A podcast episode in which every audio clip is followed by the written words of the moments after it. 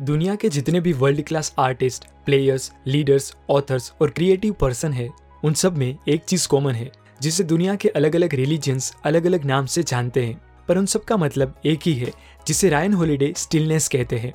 Stillness मतलब खराब से खराब और अच्छी से अच्छी सिचुएशन में भी अपने माइंड को स्टिल रखने की कला। स्टिलनेस की हम सबको ज़रूरत है, पर जो लोग कुछ अलग करना चाहते हो, जो लोग रिमार्केबल वर्क प्रोड्यूस करना चाहते हो, और जिसे लाइफ डिफ़ॉल्ट मोड पे नहीं, पर डिज़ाइन करके जीनी हो, उनके लिए स्टिलनेस सबसे ज़्यादा इम्पोर्टेंट है। ये कोई ऐसी चीज़ नहीं, जो सिर्फ़ साधु संत और सन्यासी को ही पता होनी चाहिए, पर ये एक कला है, जिसे सीख के आप अपने फ़ील्ड में और अपनी लाइफ में relationship money fame happiness mastery और बहुत कुछ अचीव कर सकते हो। इस आर्ट को आज तक सामान्य लोगों से छुपाया गया है। क्योंकि इसे रियल लाइफ में अप्लाई करने से सच में एक्स्ट्रा ऑर्डिनरी रिज़ल्ट मिल सकते हैं। चाहे आप प्लम्बर हो या प्रेसिडेंट आपकी लाइफ में स्टिलनेस काफ़ी मायने रखती है। इसलिए आज मैं बात करने वाला हूँ रायन हॉलीडे की latest book stillness is the key an ancient strategy for modern life के बारे में। रायन ने अपनी पहली दो best selling books obstacle is the way and ego is the enemy ancient Roman philosophy stoicism पर लिखी थी।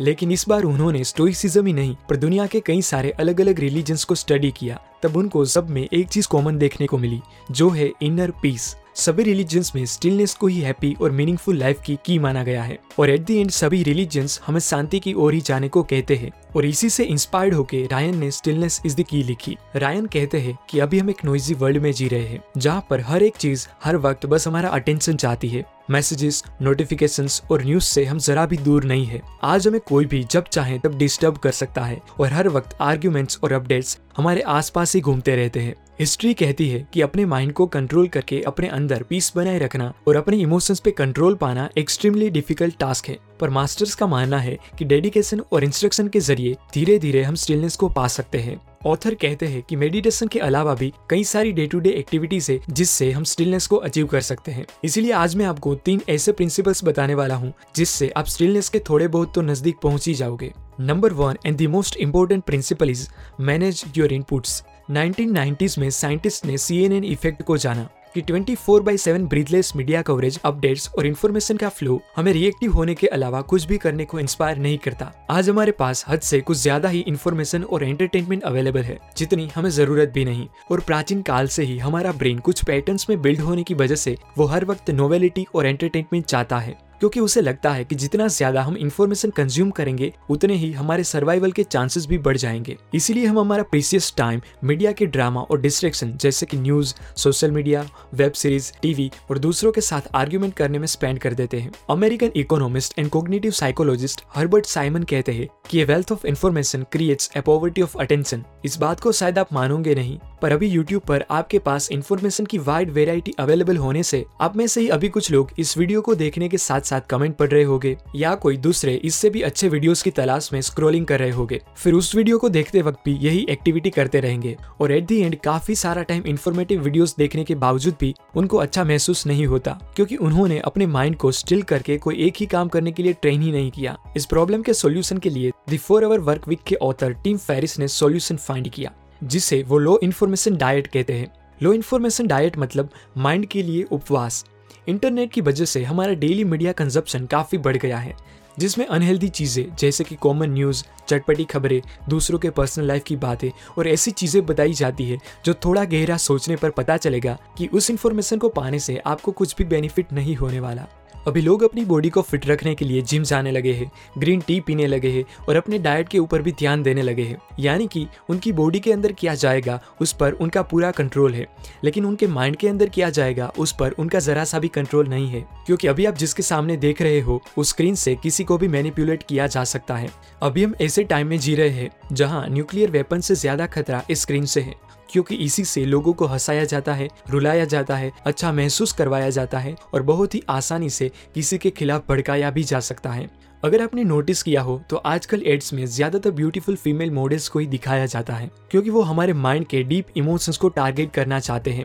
जिससे बहुत ही आसानी से वो हमारा अटेंशन पा सके। क्योंकि हम ओवर स्टिम्युलेटेड होते हैं। कभी कभी एक नन्हा सा रेड कलर का नोटिफिकेशन आइकन हमारे कई घंटे वेस्ट करने का रीजन बन जाता है। इसीलिए अगर हम अपनी अर्जिस को कंट्रोल करके अपने इम्पल्सिस को इग्नोर करना सीख ले तो हम मेंटल टफनेस और स्टेबल माइंड को पा सकते हैं, जो इजीली फोकस रह के वर्क कर सके। सो मेरा कहने का मतलब यही है कि जैसे आप हेल्दी फ्रूट्स ही खाते हो और सड़े हुए फ्रूट्स को खाने से पहले सोच के इनकार कर देते हो, उसी रूल को इन्फॉर्मेशन कंजप्शन में भी अप्लाई करो और किसी वीडियो आर्टिकल न्यूज़पेपर ब्लॉग और एड को देखने से पहले थोड़ा सोचने के बाद ही एक्शन लो, जिससे आपका माइंड थोड़े ही दिनों में काफ़ी क्लियर सोच वाला बन जाएगा। ये एक सीक्रेट है जो सक्सेसफुल लोग आपको नहीं बताते कि उनका जितना कंट्रोल उनके पेट में जाने वाली आइटम पर होता है, उससे भी ज़्यादा कंट्रोल उनके माइंड में जाने वाली आइटम पर वो रखते हैं। क्योंकि ऐसी वैसी चीज़ें खाने से, जैसे हेल्थ बिगड़ जाती है, उसी तरह ऐसे वैसे मीडिया कंजप्शन से आपका माइंड डिस्ट्रैक्ट हो जाता है और आपको काम करने का जरा सा भी मन नहीं करता, जो आगे जाके डिप्रेशन और एंग्जाइटी का रीजन बन जाता है। मुझे भी पहले लगता था कि ये सब बड़े लोग यूँ ही स्टाइल मारने के लिए ही पर्सनल असिस्टेंट रखते होंगे, लेकिन अब समझ में आया कि उनका टाइम सबसे ज़्यादा वैल्यूएबल होता है। अगर कोई भी आके उनको जब चाहे तब डिस्टर्ब करे तो वो कभी भी ग्रेट वर्क प्रोड्यूस नहीं कर पाएँगे।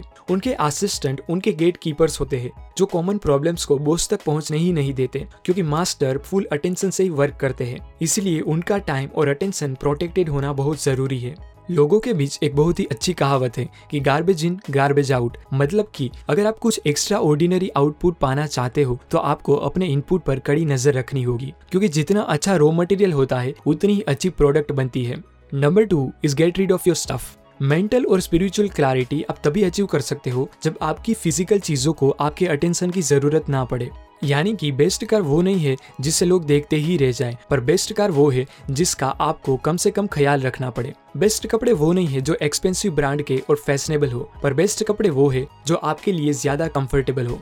ट्वेंटी सेंचुरी में जिसने वेस्टर्न मिलिट्री स्ट्रेटेजी को रिवोल्यूशनाइज कर दिया था, वो जॉन बॉयड प्रेसिडेंट और जनरल्स के खास एडवाइजर होने के बावजूद भी एक नन्हे से रूम में रहते थे और बहुत ही कम चीज़ों को यूज़ करते थे। क्योंकि उनका मानना था कि अगर इंसान अपनी नीड्स को कम कर दे तो वो सच में आज़ाद हो सकता है, क्योंकि ना ही उनसे कोई कुछ छीन सकता है और ना ही उसे कोई दुखी कर सकता है। कई बार लोग अपने कंफर्ट के लिए एक्सपेंसिव चीज़ें खरीदते हैं और बाद में वो एक्सपेंसिव चीज़ का ख्याल रखना ही उनके लिए हेडेक बन जाता है, कि कहीं इसमें स्क्रेच ना हो जाए, कोई इसे तोड़ ना दे एटसेट्रा तो कभी भी अपने पैसों से ऐसी चीज़ें ना खरीदे कि वो चीज़ को अच्छी रखने के लिए आपको वो चीज़ की सेवा करनी पड़े। जो चीज़ें आपके पास कई सालों से पड़ी है और आपके काम की भी ना हो तो उसे बेच दीजिए या किसी को डोनेट कर दीजिए। अपने सराउंडिंग पर कंप्लीट कंट्रोल के बिना आप स्टिलनेस को अचीव नहीं कर सकते। यानी कि जितनी ज़्यादा चीज़ें आपके पास होगी, उतना ही ज़्यादा टाइम उसके बारे में सोचने में और उसे मेंटेन करने के लिए चाहिए। इसीलिए चाइनीज़ फिलोसोफर जुंजी कहते हैं कि एक समझदार इंसान चीज़ों को गुलाम बनाता है और एक मूर्ख खुद ही चीज़ों का गुलाम बन जाता है। Number three is build routine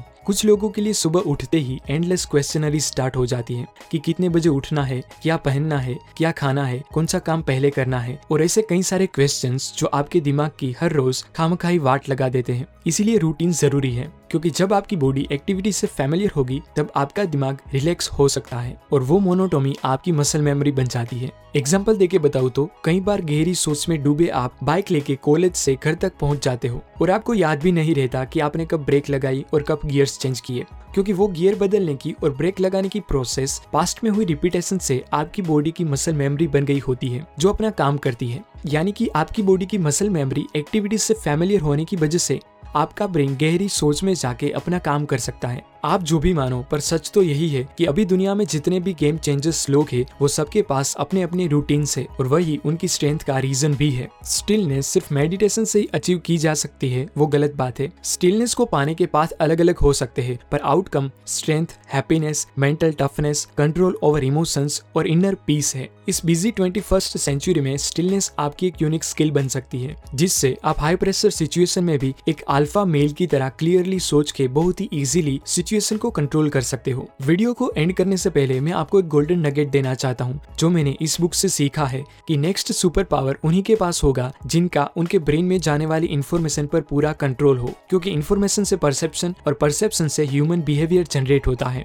ना ये सभी प्रिंसिपल्स मैंने स्टिलनेस इज़ द की से सीखे हैं, जो मुझे सच में बहुत ही अच्छे लगे, और इसमें और भी कई सारे प्रिंसिपल्स है, जो शायद आपको भी पसंद आए।